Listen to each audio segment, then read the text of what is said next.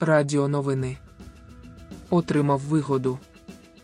Так дивно споживати зміст під умовною назвою «Чи здатен Кремль отримати вигоду від війни між Ізраїлем і Хамас?». Чому дивно?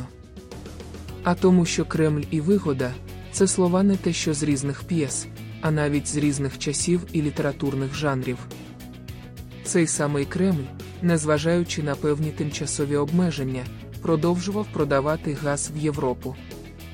Але це його не влаштовувало, бо, як йому здавалось, було неправильно, що покупець диктував умови, а не продавець, і він підірвав свої газопроводи, знищивши бізнес дощенту і взагалі перестав продавати це паливо в Європу.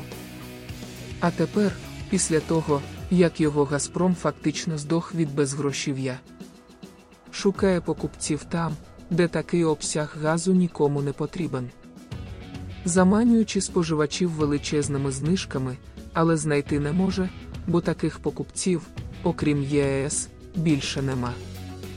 От і як це оцінити, отримав він вигоду чи ні?